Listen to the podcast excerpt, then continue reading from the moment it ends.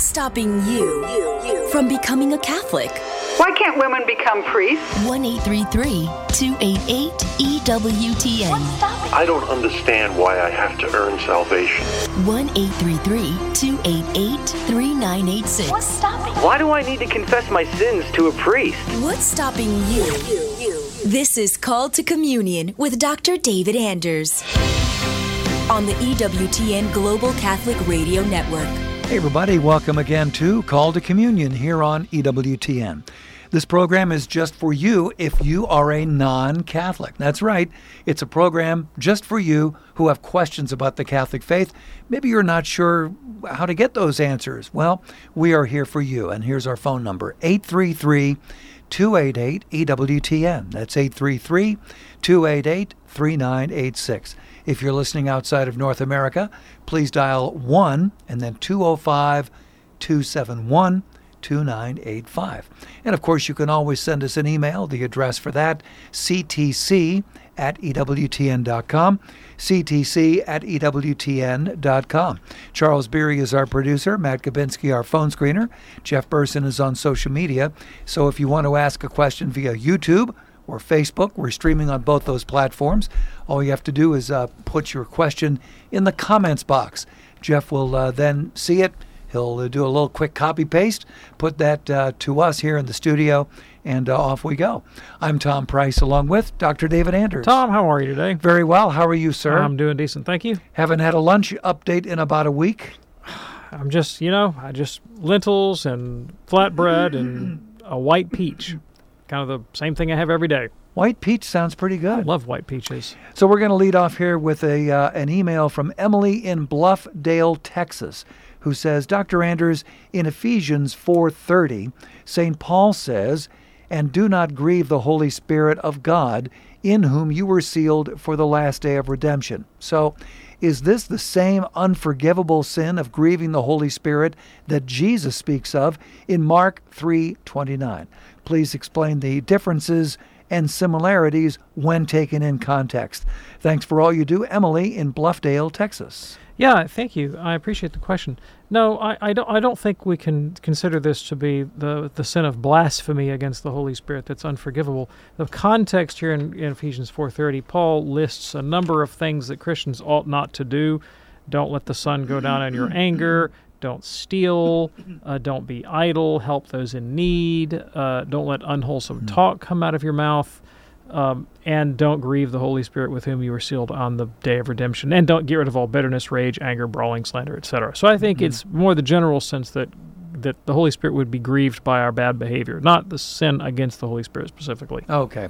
Emily, thanks so much uh, for your email. Glad that you're checking in from Bluffdale, Texas. Here are two questions now from Donald L and these probably go in our greatest hits category, David. So Donald L. says, number one, why is it okay to call a priest father when it states in Matthew not to call anyone but God father? And why do I have to confess my sins to a priest? Yeah, thanks. Appreciate the question. So, Donald, I have a question for you. First of all, when you were growing up, if you had your father with you in your home, I wonder if what you called him you know, I wonder if you went to the doctor's office and they said, well, you know, what's your father's name?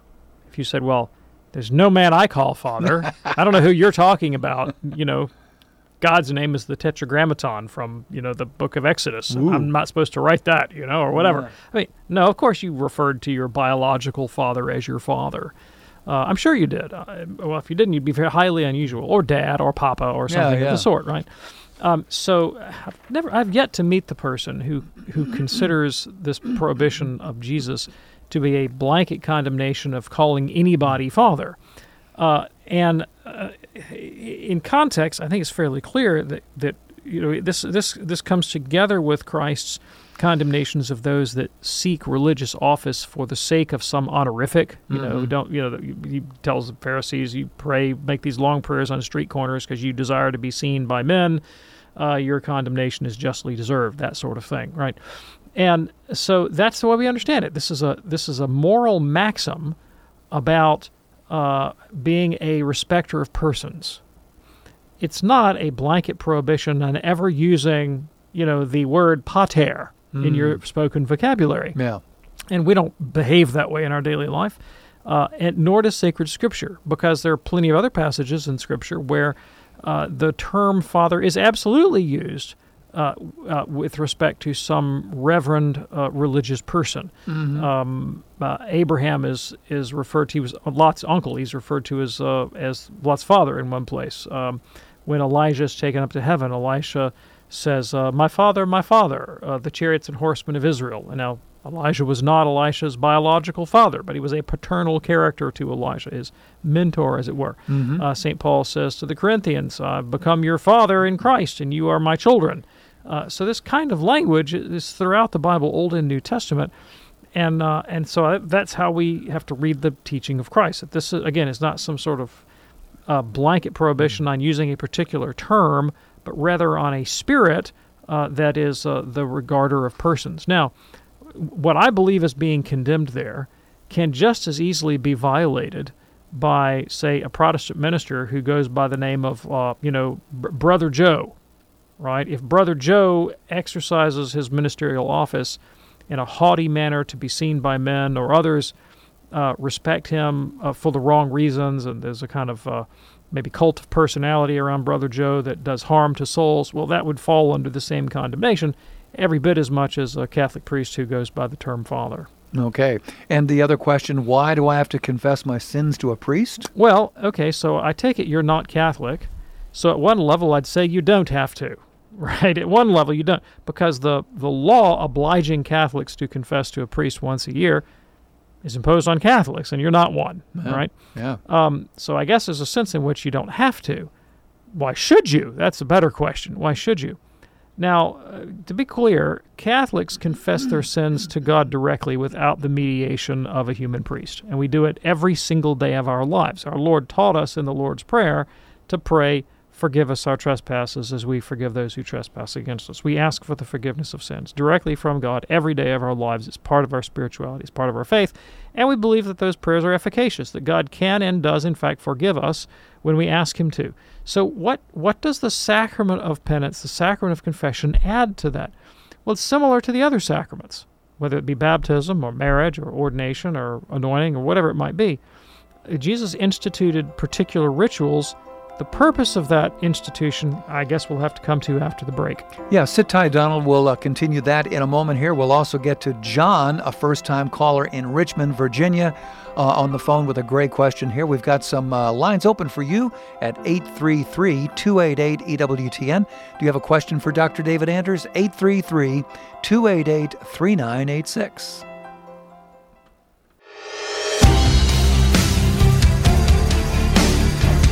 It's called to communion on this Thursday afternoon here on EWTN. If you have a question for uh, Dr. David Anders, love to talk with you today at 833 288 EWTN. That's 833 288 3986. So before the break, we were uh, tackling a question from Donald L. Why do I have to confess my sins to a priest? Yeah, so I began by saying, well, if he's a non-Catholic, which I presume he is, he's not actually not actually obligated to confess his sins to a priest. Uh, but he might want to. He might want to become Catholic and confess his sins to a priest. And he says, well, why might I want to do a thing like that?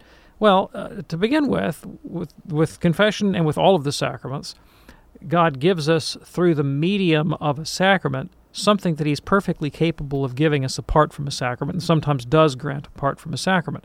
So the sacraments don't impose some kind of necessity upon God.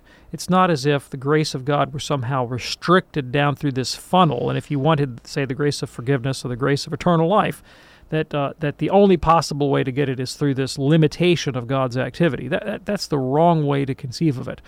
Um, here's the way the church thinks of it, and this is the way it, it functions. Uh, you know, before I was Catholic, I used to uh, go to this prayer chapel at my evangelical Christian college and spend time in prayer. And one of the things that I would do is I would pray and ask God to forgive my sins. And, you know, I had a kind of general assurance from Scripture that God hears the penitent heart and will forgive me. But that's all I had. I had this sort of general sense. I didn't have a kind of specific word to me as an individual from God saying, hey, Dave, it's cool. I've got this. You're forgiven. And it would have made a difference to me. It would have made a difference. In the same way that, you know, what if uh, I thought, well, maybe I got dad mad. And my mother said, oh, I promise you, dad's not mad. Well, I'm, you know, that's fine. I'm relying on that sort of general sense of my father's benevolence. But it would have made all the difference if dad had come by and said, I'm not mad at you, right? Uh, and, and that's how the sacraments function.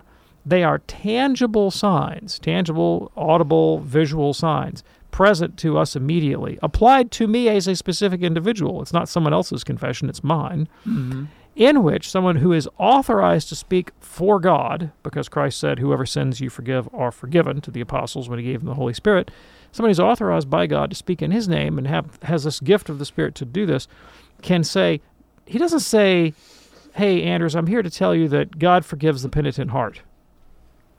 He says, I absolve you.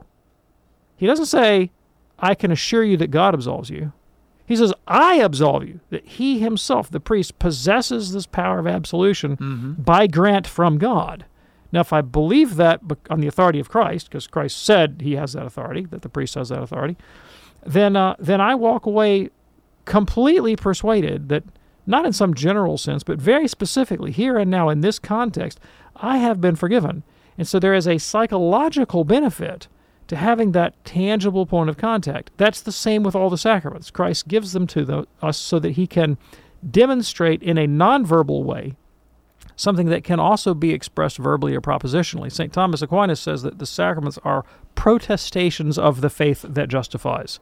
You know, you recite the faith in a creed, but you can also apply it in a ritual gesture uh, so that there's a different mode of engagement and it can touch mm. you in your affectivity or in your interiority in a way that transcends mere cognitive awareness.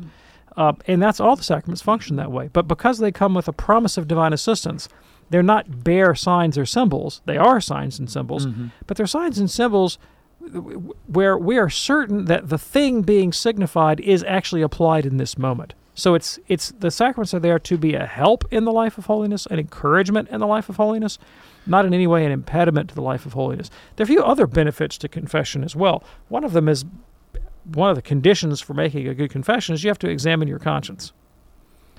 Now, how often do you do that if you don't have the practice of regular confession?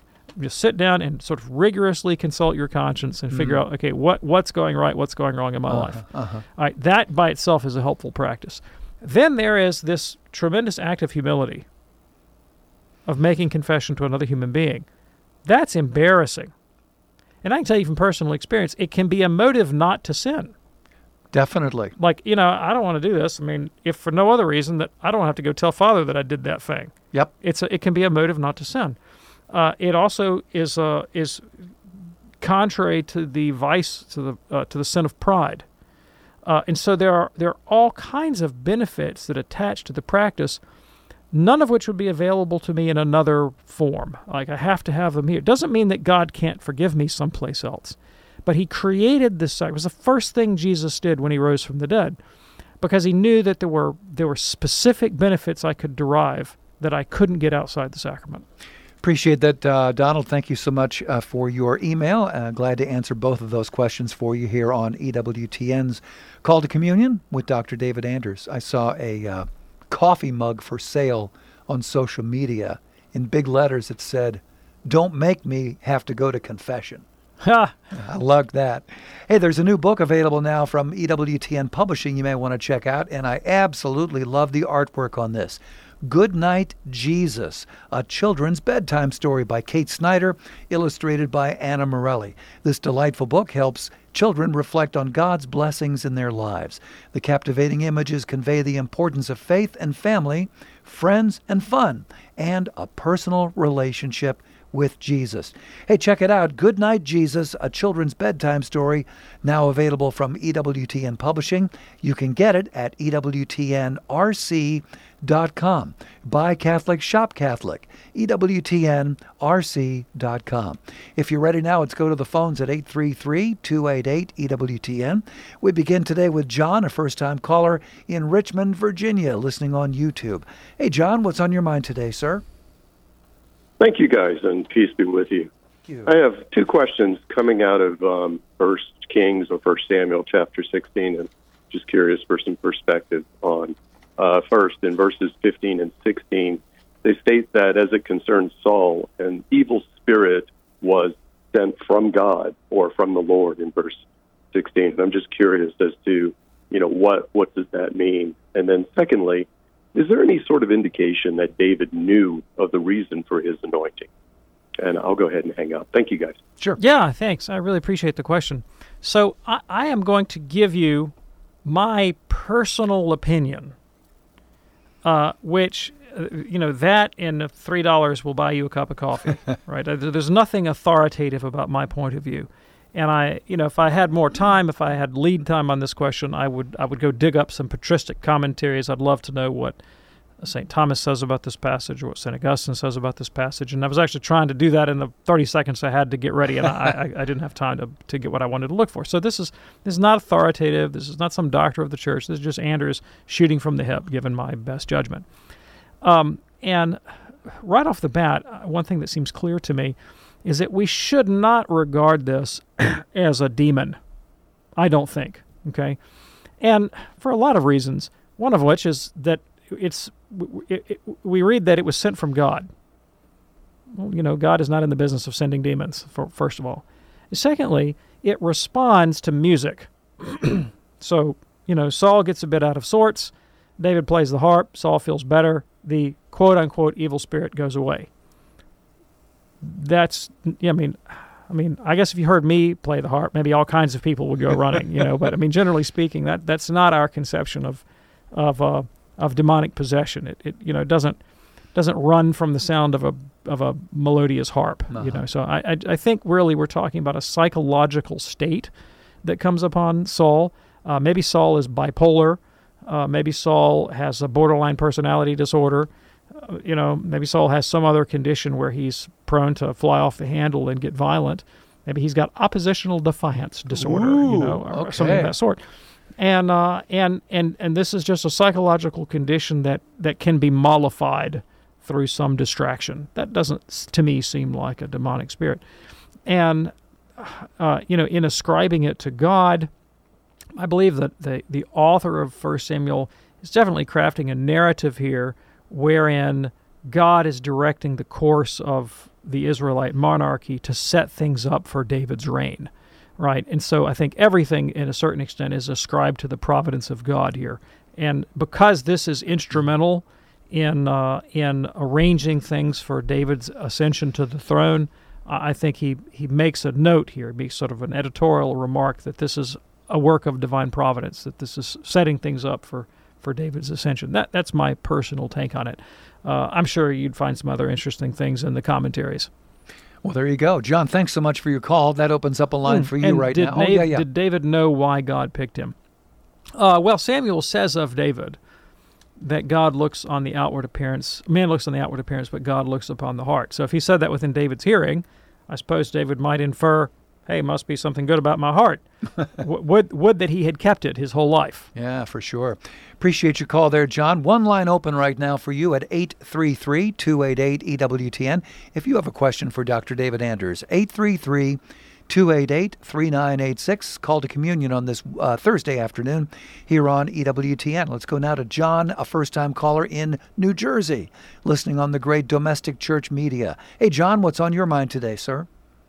Hey, thanks for taking my call. I was just curious because I noticed a lot of my Protestant friends are vehemently pro-Israel, and it's like a main point of their faith. I was curious what the Catholic point of view on that is. Yeah, thank you very much. I really appreciate that. So, so we're talking here about a certain kind of Zionism. Zionism, of course, is a 19th century movement among Jews to return to the ancestral homeland and to establish a Jewish state in uh, in what is today Israel, Palestine. Um, Zionism comes in both secular and religious forms. Uh, secular Zionism, and many of the early Zionists were secular Jews, uh, simply s- looks at realistically at what was going on in Europe in the late 19th, early 20th century, and says, "Hey, you know, we're not we're not safe uh, anywhere in the world unless we have our own physical state. So let's let's set up shop someplace and make a state where people can't harass us." And early Zionists were not necessarily tied to the land, the historic land of Israel. they they looked at other alternatives, other other places in the world where we could set up a, a Jewish homeland. But uh, the attachment to history and so forth and culture was just too great, and so the Holy Land uh, won out. And Yeah. and of course they benefited from the end of World War One and and uh, the instability um, with the collapse of the of the of the Ottoman Empire and so forth to to do that. And it was uh, it was a hard won battle, and they they set it up, and it's still not secure to this day. Of course, there are a lot of people Mm. who want to do Yeah. away with the state of Israel, and it has a lot of bad press. So that's that's Zionism. And there are those who were religious Zionists who thought, you know, that Israel had, uh, excuse me, I should say, the Jews had some sort of divine mandate to reclaim that particular territory, and that's of course a more controversial claim.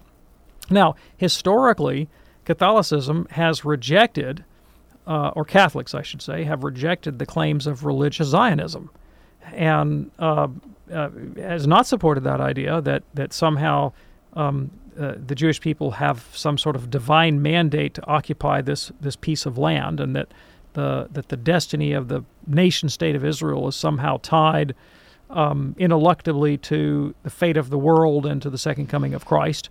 Uh, it's definitely not been the historic Catholic point of view at all. Uh, in fact, quite the contrary.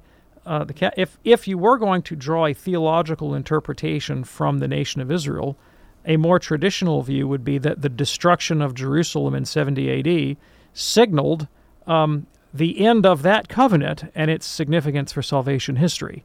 And so, for a long time, there were Catholic interpreters that viewed the destruction of the temple, not its rebuilding, as the uh, as the key eschatological event. Okay, now uh, for for very different reasons, modern Protestantism, and not all Protestants by any stretch of the imagination, but Yeah. typically fundamentalist Protestants, beginning in the 19th century and really getting kicking in the 20th, uh, bought into their own version of religious Zionism uh, because of their peculiar interpretations of the book of Revelation and the book of Daniel. And they came to believe that the fate of the nation state of Israel was deeply tied to the second coming of Christ, which they desire to hasten.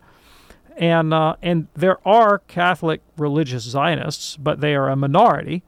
Um, and uh, in, in my humble opinion, personally, uh, it seems to me that that kind of Protestant religious Zionism is extraordinarily naive and leads to a kind of uncritical acceptance. And I'm not I'm not saying anything here plus or uh, negatively or positively about the state of Israel or its administration, but no government, whether it be the American government or the Israeli government or the Jordanian government or the Saudi Arabian government or whatever you, what have you, no government should be given a pass uh, simply by claiming divine mandate. Uh, Pope Benedict said in his address uh, at Regensburg that, um, no, I'm sorry, it was to the Bundestag in Germany, that Christianity is distinguished by not believing in a juridical order imposed by revelation. And that's very much the Islamic view that God has sort of written out a legal code and said you must impose this on civil society, and that's part of your religious duty. And Christianity has historically not taken that view, that there's no there's no civil polity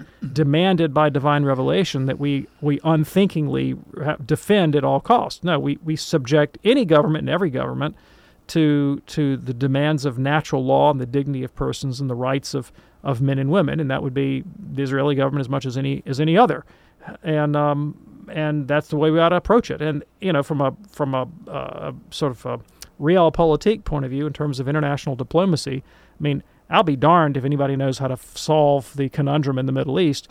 Uh, but uh, but knee jerk religious Zionism is not the way forward. I can tell you that. Is that helpful for you, John? Yeah, I was just curious if the Pope has said anything specifically on the topic of Israel today. Um, I am not. Um, I'm not aware of anything Pope Francis has said. Now, I guarantee you that the that the Vatican's State Department has a diplomatic corps that's deeply concerned about affairs in the Middle East, but they're they're they're concerned about the, the citizens of Israel, Jewish and non-Jewish, and they're also concerned about Palestinians and their rights and dignity as well. And they're like everybody else in the world, trying to find a just solution forward that can bring parties to peace. Let's all pray for that. John, thanks so much uh, for your call. In a moment, Jerry in Independence, Ohio, Marie in Omaha, Nebraska, also Russ in Springfield, Missouri. Lots more straight ahead on this edition of Call to Communion on EWTN. Do stay with us.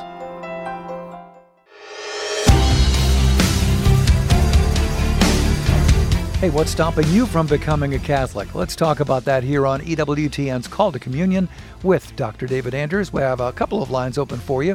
If you call right now, you can hopefully get on today's show at 833 288 EWTN. That's 833 288 3986. Charles is watching us on YouTube this afternoon. Charles says, What if a Protestant convert thought he was baptized validly many years ago, but without him or the church knowing it, he never was, but he already got confirmed and everything?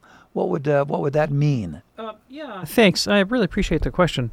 So, um, you know, Monsignor Charles Pope was asked a question like this one time, and I like the way he responded. He said, "God isn't calling technical fouls." right? Love it. You know, the the we are concerned about the validity of a sacrament uh, because w- we need an objective way to know whether or not a sacrament has genuinely been offered right? And so the church, in its canon law, is very specific in what defines a valid sacrament.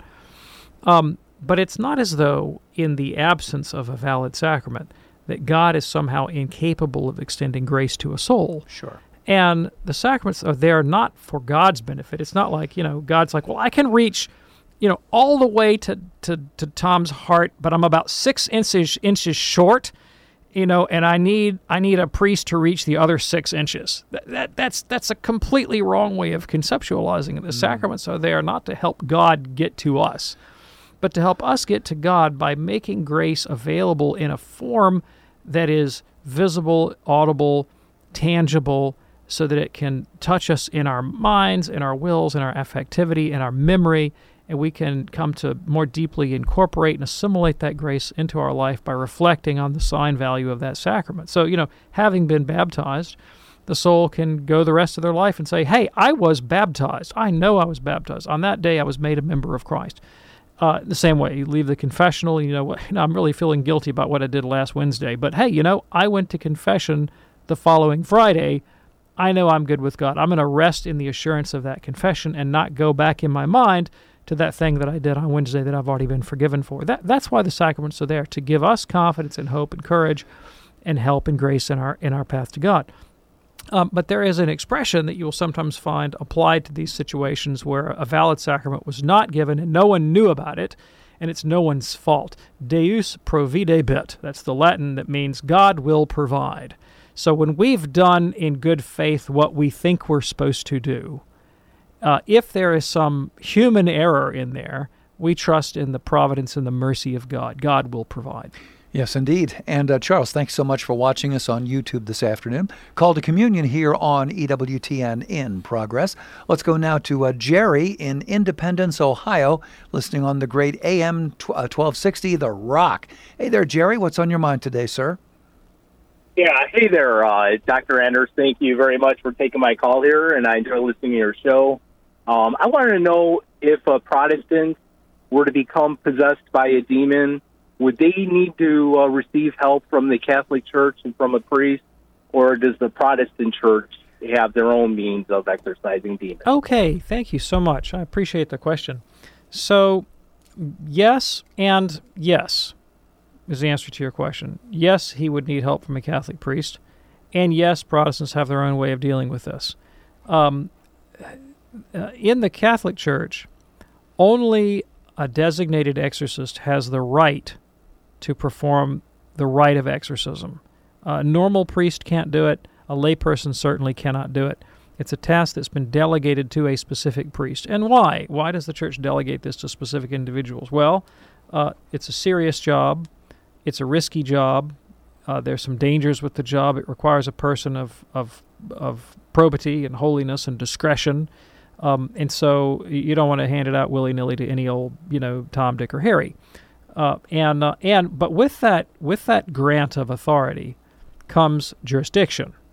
The bishop is has is real power, has real authority over the human and uh, and uh, spiritual world, and and uh, the demons are forced to respect that jurisdiction. They know the difference between someone who is authorized by the church to act in Christ's name and someone who does not. And this is all anecdotal, of course, but if you talk to exorcists, they will give you testimonies of this kind of thing. And, you know, someone who is dealing with a demoniac will acquire faculties from the bishop, and it's like the game changer in, in, in, in this confrontation, right?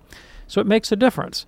And for those reasons, uh, a Protestant who would become demon possessed would benefit greatly from seeking the the ministries of a uh, of a of an authorized Catholic exorcist with faculties from his bishop. And in fact, uh, that famous movie, uh, The Exorcist, which is a lot of hoopla and sensationalism, is actually based on a real story. Hmm. And in the real story, the family involved were Lutherans. I did not know they were. Lutherans, and they sought out. They had been to the Lutheran church and not gotten any help, and they sought the services of a Catholic priest, and uh, and and they were they were helped. They were helped, and the demoniac involved grew up and and actually uh, I think it was a boy in real life and named his uh, son Michael, as I recall, Wow. after Saint Michael the Archangel, who was who was invoked in that particular rite. Okay.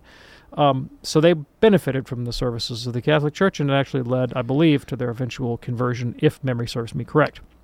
All right, now, does that mean that it is impossible for anyone other than a Catholic priest to to expel a demon in Christ's name? No, that's that's not impossible, and and Scripture suggests that it's not impossible, uh, but dangerous. You know, there are there are the disciples at one point say to Christ, "Well, you know, we saw this guy who was driving out demons in your name, but he wasn't one of us."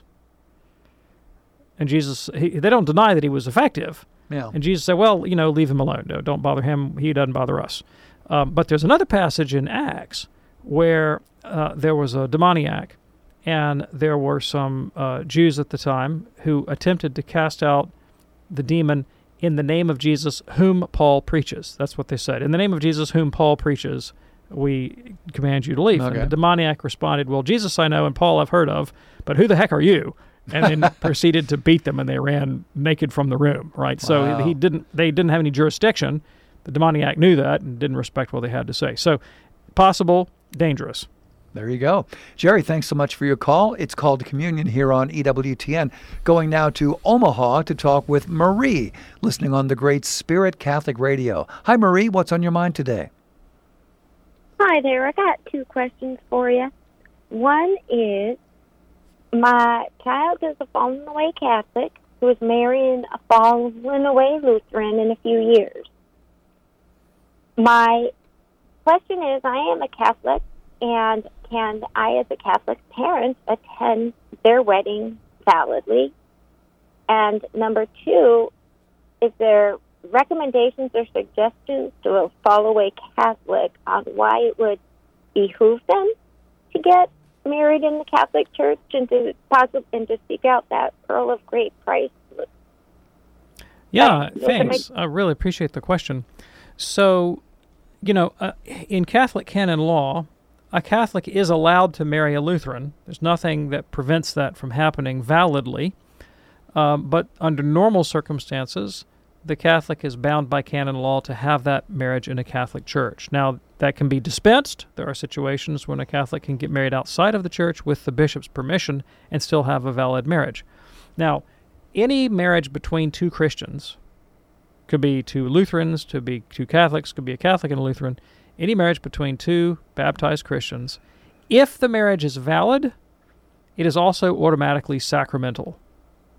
And and that comes at a great benefit because the sacrament is accompanied by grace, grace that uh, enables us to live that state of life worthily.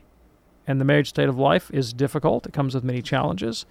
Um, as as a sacrament, uh, Christian marriage is a sign of God's love for the church, of Christ's love for the church, uh, and we manifest this in our own families by raising up a communion, a community, namely parents and children, uh, to witness God's love to the world, and then in that way we're able to sanctify ourselves, our kids, and those those uh, of our uh, neighbors that we come into contact with, and those that know our family, and so forth. So it's a it's a state of life in the church that has tremendous benefits for those involved and for those outside the church as well. Uh, and we need that grace to do it well. Now, your question is how can I persuade my non practicing son and his non practicing Lutheran fiance of this fact? Well, that, that's, that's a more difficult question, all right, because first of all, the Lutherans themselves don't believe in the sacrament of matrimony at all. They, they believe in matrimony, they just don't think it's sacramental. They don't think there's any specific grace attached to matrimony as a sacrament um, uh, if a if a person is a baptized Catholic who's not practicing, I would say the question of the sacramentality or validity of marriage is important, but it's lower on the hierarchy of truths than the question of the truth or goodness of Catholicism itself, right? And so, uh, I would my own my own view would be that it's more important that a fallen away Catholic consider the reason he should be practicing his Catholic faith at all uh, before he deals with the question of the sacramentality of marriage specifically. Now, I will say this though: a lot of Catholic moms have used the old Catholic mom guilt trip to get the non-practicing son to marry in the Catholic Church just to pacify old mom. Now, that that will check a box to be sure, but it may not achieve what you want to achieve at the end of the day. Now, sometimes that does. Sometimes, you know, going through marriage preparation with a Catholic priest, they they're forced to confront questions about themselves and the relationship they hadn't thought of before, and it may it may prompt a genuine genuine conversion. But of course, it may also just be checking a box to get mom off her backs, and we're going to go back to doing what we want to do. Um, so, you know, my my counsel would be: you're in this for the long haul, and you can you can win the battle and lose the war, or you can lose the battle and win the war. And our ultimate goal is to change their attitude towards the church, and so that they regard it as a good thing in their lives that would be a great benefit to them and most of the time, when people walk away from the Catholic Church, it's because they have an, the idea of the Catholic Church as an officious, legalistic, impersonal institution that doesn't regard them as individuals or persons of any value. And unfortunately, the number of people who've had that kind of impersonal experience in the church is mammoth, and they typically fill the pews at non Catholic churches. The best way to confront that is not to reinforce the stereotype right? So uh, leading with, well, this is against canon law, is probably a bad move for someone who has rejected the Catholic Church because they're fed up to their teeth with things like this is against canon law, Mhm. right? And so being a loving, consistent, faithful, virtuous, helpful presence in their life is probably going to be more use in the long run than uh, than you know crossing the T's and dotting the I's of canon law regarding the validity of their marriage. Now, from the church's point of view, this is going to be an invalid marriage, and so your next question: Can you, in good conscience, attend? And uh, I will not presume to answer that question for you because it is your conscience that must make the decision.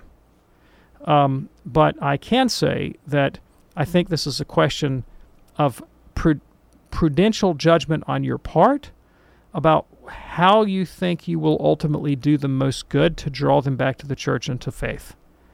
And and uh, and you know, is it a are you going to win the battle and lose the war, or lose the battle and win the war? And that's really something you have to discern in your own relationship.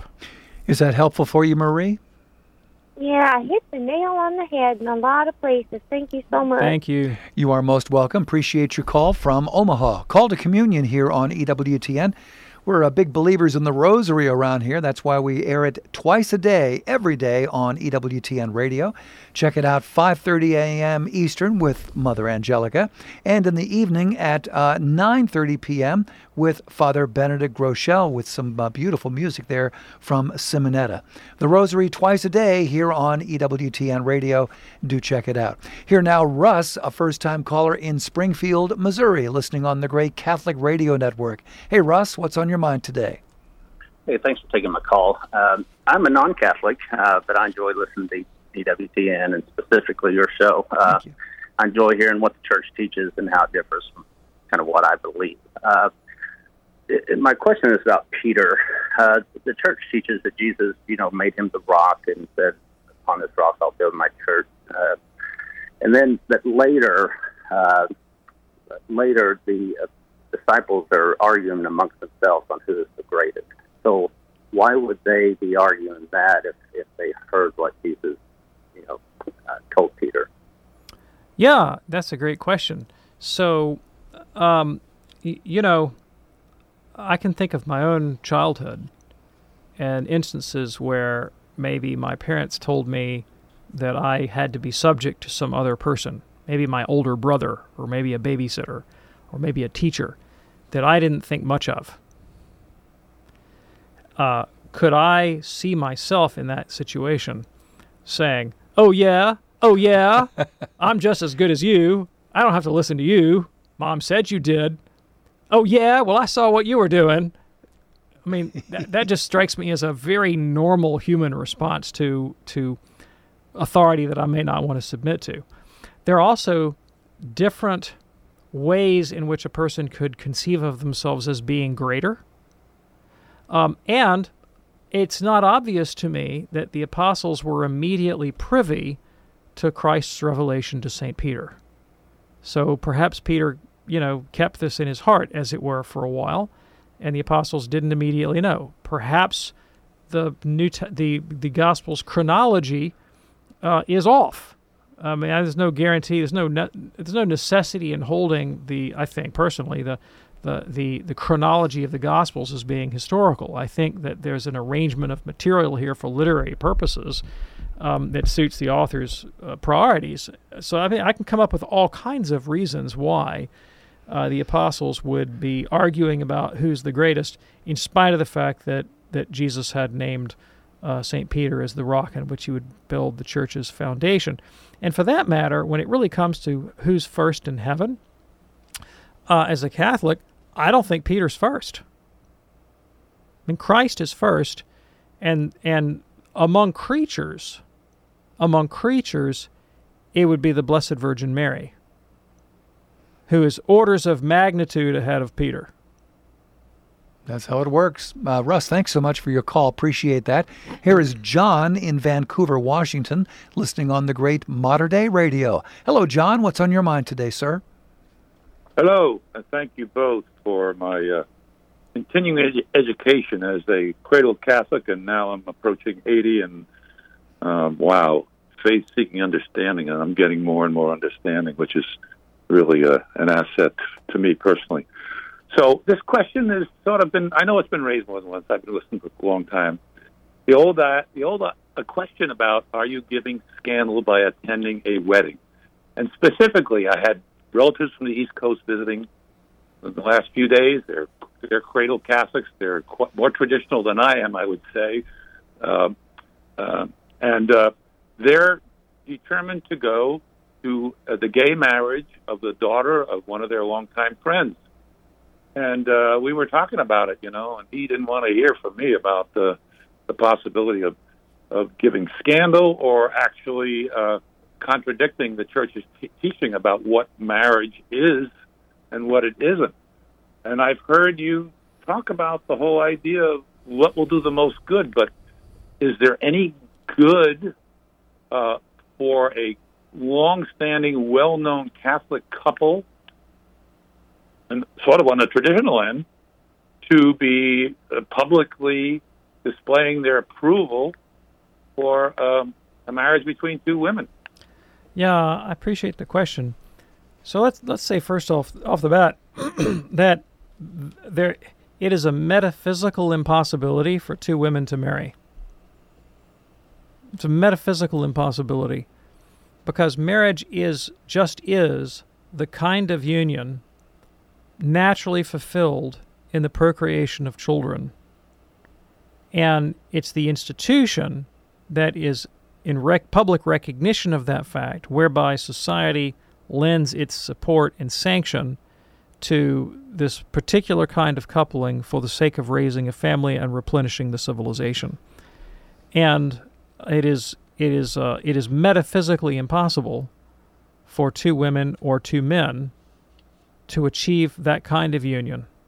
It's not. It's, I mean, you might as well take a you know tennis players and say we're now going to call this marriage because you know we really value tennis players and we think that you know that hitting the ball back and forth over the net man that is just that is the stuff and as a society we want to put all of our sanction and and uh, and blessing behind that so we're just going to call that marriage i mean you can like tennis all you want maybe maybe you want to elevate it to first place in your culture that's fine. You can do that. It's your culture. You do what you want with it.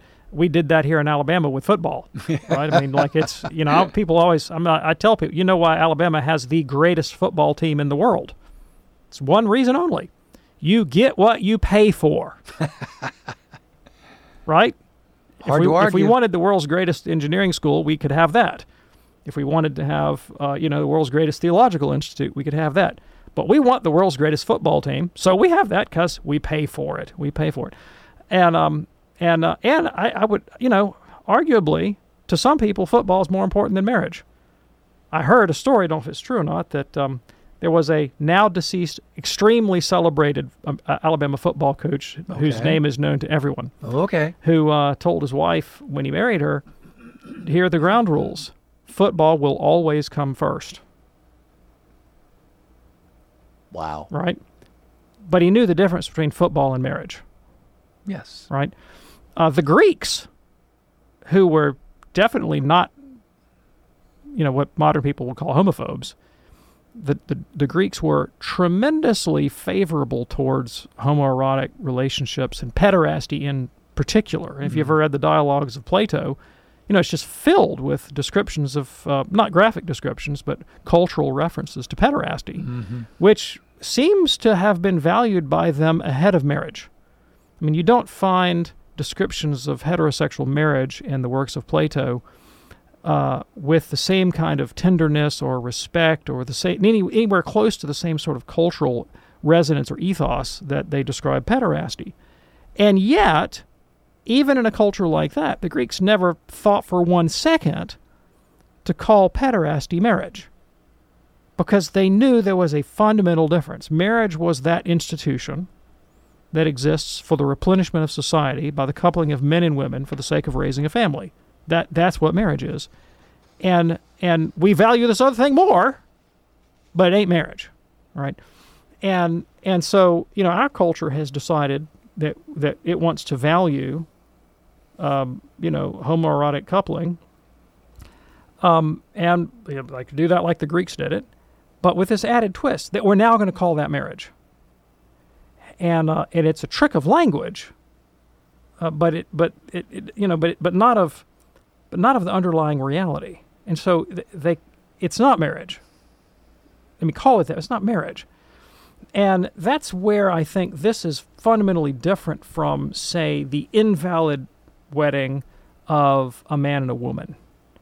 Because when a man and woman marry invalidly, like say a Catholic marries outside of the church, you know, without Mhm. canonical form, Mhm. he is at least attempting to contract the kind of union which, if valid, would be the sort of thing that the Catholic mm-hmm. Church would call marriage. Right.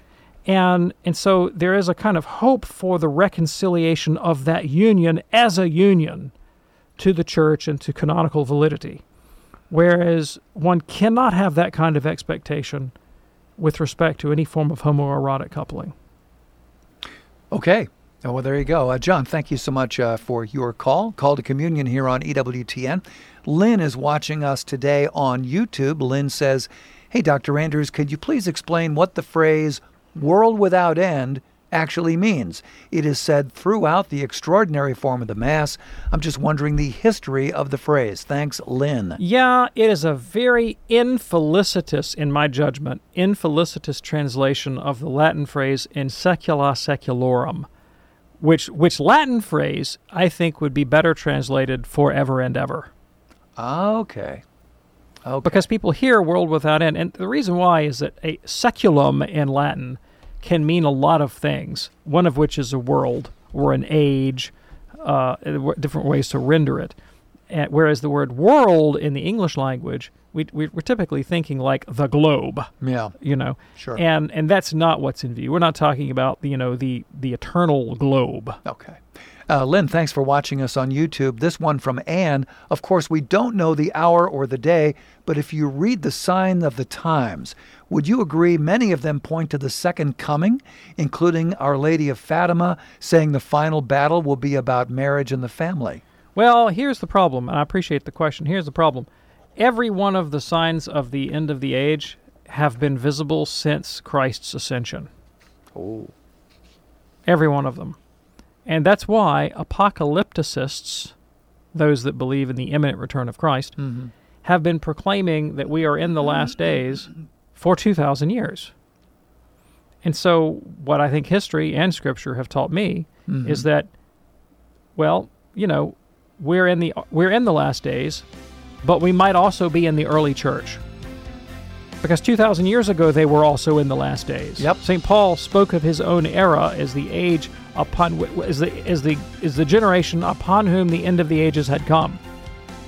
So you know, uh, the, the the last age might like might, might last hundred thousand years. Who knows? And thanks so much uh, for your email, Dr. David Anders. Great show. Thank you. Thanks, Tom. We do this program Monday through Friday right here on EWTN Radio, 2 p.m. for our live broadcast, 2 p.m. Eastern, that is, with an encore of that same show at 11 p.m. Eastern, 8 p.m. on the West Coast. Check out the podcast anytime at EWTN.com forward slash radio. On behalf of our fantastic team, I'm Tom Price along with Dr. David Anders. Thanks for joining us. See you tomorrow, hopefully, right here on EWTN's Call to Communion. God bless.